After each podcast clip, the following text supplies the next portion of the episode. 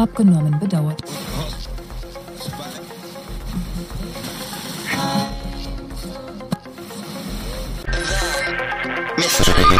Frequency.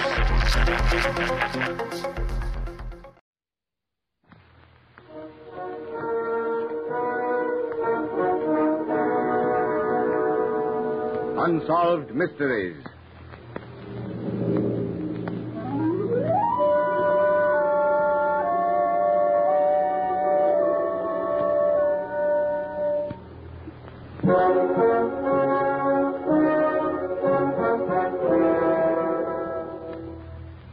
Deference to persons who may still be living, character names in some of these unsolved mysteries have been changed. In several of these unsolved mysteries, the police have been faced with the problem of a murderer who could gain access to a room locked and bolted on the inside, and then, his crime committed, leave that same room locked and bolted behind him. There was one man to whom these phenomena presented no problem Harry Houdini, the master magician of all time. And tonight's unsolved mystery is his famous challenge to death.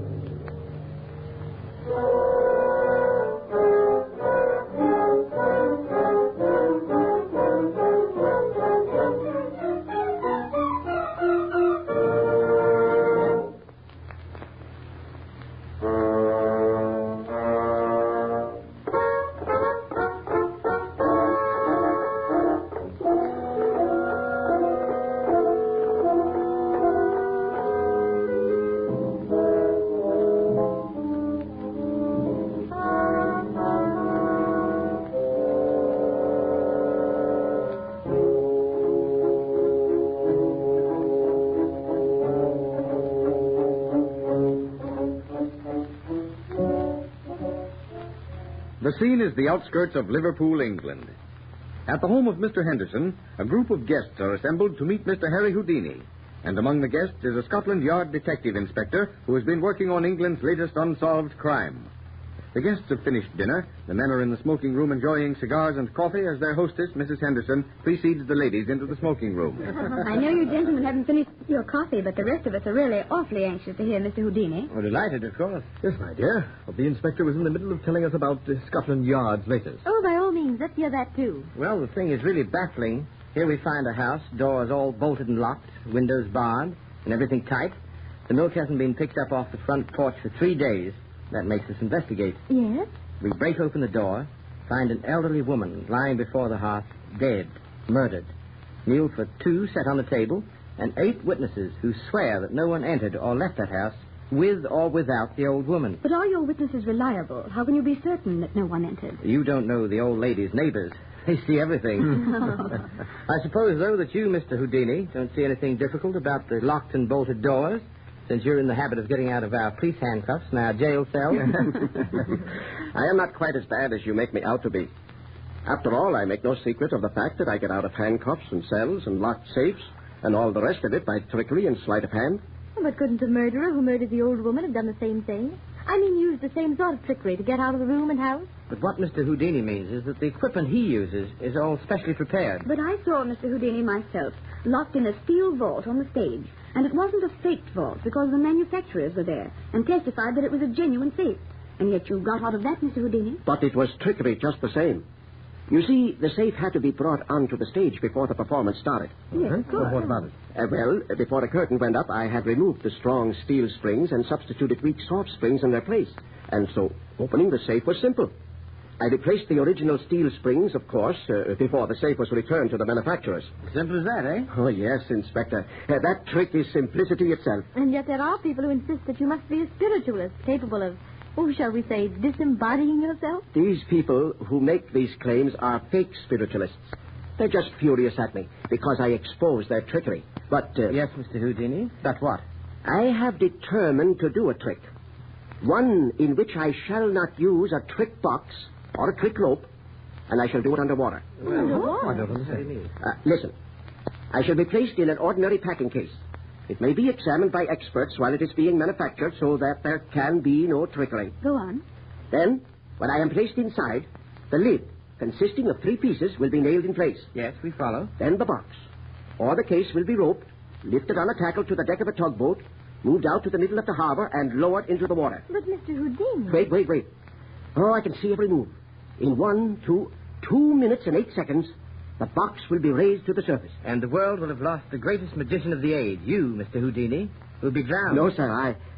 I shall be seated on the lid of the steel nailed and rope box. Oh, but that's bizarre. Hey, you'll be drowned. I shall not be drowned. And if I am, it will prove. Prove what? Uh, never mind that at present. Tomorrow? Yes, tomorrow forenoon, What do you mean tomorrow forenoon? I shall do this new trick. Tomorrow forenoon at the docks, in the mouth of the Mersey River. I shall call it. Let me see. Ah, ah, I have it. Harry Houdini in the challenge to death. Not only was Harry Houdini the master of magicians, but also he was a master showman. The morning's papers carried the story of his challenge to death. The police tried to interfere on the grounds that he was endangering his life, but arrangements went ahead, and at five minutes to twelve on the crowded and noisy waterfront, the tugboat Elsie whistled that she was ready for her part of the experiment. The tug's all ready, Mr. Houdini. And everything is ready here? Yes, sir, we're all ready. Then, uh, then I suppose I'd better get inside of the box. Oh, I wish you wouldn't, Mr. Houdini. I, well, I'm afraid. Oh, but no, no, no. Do not be afraid. Well, I'm just as afraid, Mr. Houdini. Now, now, now, now. I am depending on you to see that everything is done properly. Harry Houdini steps into the wooden packing case. Two burly carpenters step forward, place the three plank lid in place, and nail the lid down. With every blow of the hammer, those of the waiting crowd feel their hearts beat faster. The rope, a stout one inch rope, is tied about the packing case.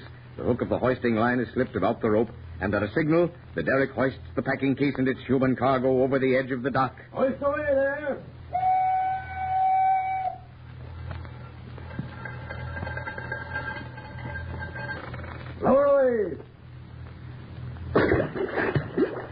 Cold with fear. So am I. I couldn't sleep all night. Thirty seconds. Time seems to be standing still. He must have been down long enough to get out. He hasn't had time to do anything yet. One minute. I think we'd better hoist the packing case. Yes, we should never have let him do this. Yeah, you can't do that. I have my orders, Mr. Houdini. Yes, but you can't let him drown after all. The experiment. Are they going to hoist him up now? No, not yet. One minute and thirty seconds. Oh, this is awful. It's why it's like attending an execution. Yes, only worse. What if the packing case should slip off the hook and go to the bottom? Yes. Oh, I hadn't thought of that. And if it's already done that and landed upside down. Two minutes. One, two, three, four, five, six, seven, eight. Hoist away.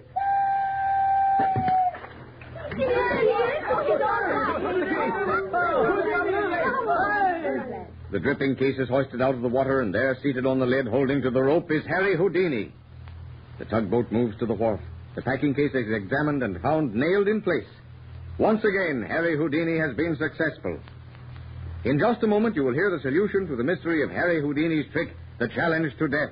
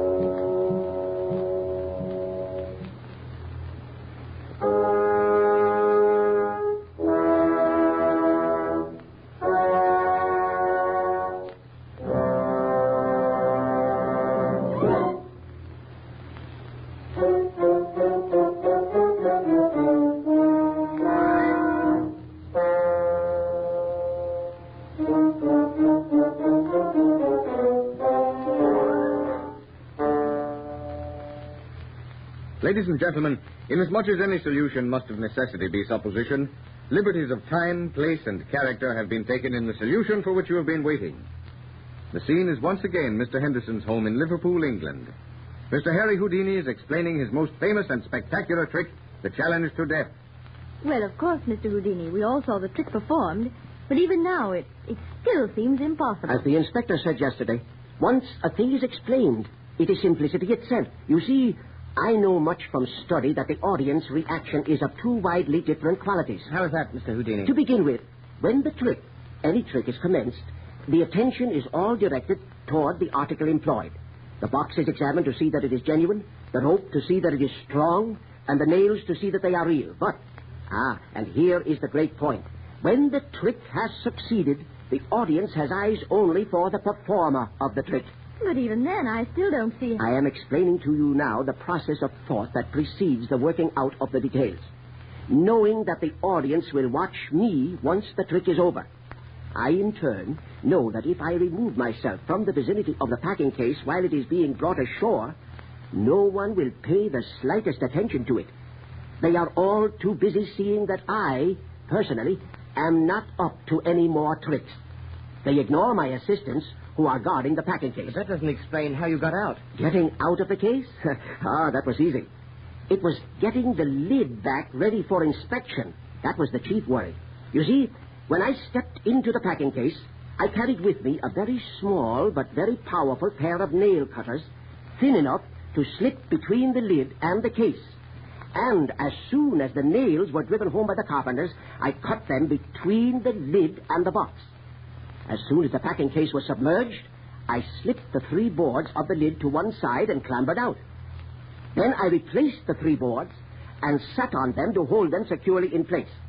When the box was hoisted to the deck of the tugboat, I left my assistants to remove the cut nails and replace them with the same type of nail. All this they did hidden behind the canvas covering on the ship's rail while the crowd was watching me at the stern of the boat. Then if you got out as easily and as quickly as that, why did you keep us in suspense? My friend, for that very reason, to keep you in suspense. Else, there would be no reason for my calling the trick the challenge to death. Mr. Houdini, you said something yesterday that if you were drowned, it would prove something. I did. It would have proved for all time that I was not a spiritualist using my astral body to perform disappearance tricks.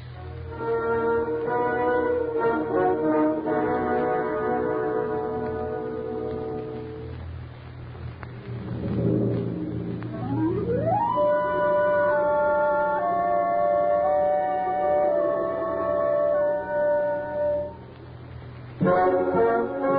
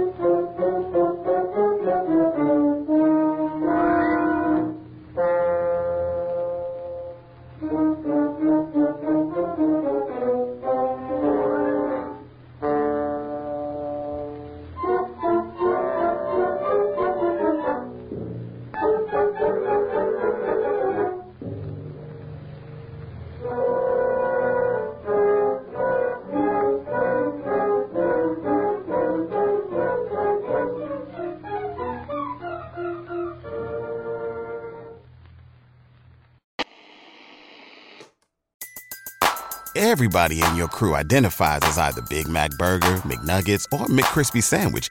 But you're the filet fish Sandwich all day. That crispy fish, that savory tartar sauce, that melty cheese, that pillowy bun. Yeah, you get it. Every time. And if you love the Filet-O-Fish, right now you can catch two of the classics you love for just $6. Limited time only. Price and participation may vary. Cannot be combined with any other offer. Single item at regular price. Ba da ba ba ba.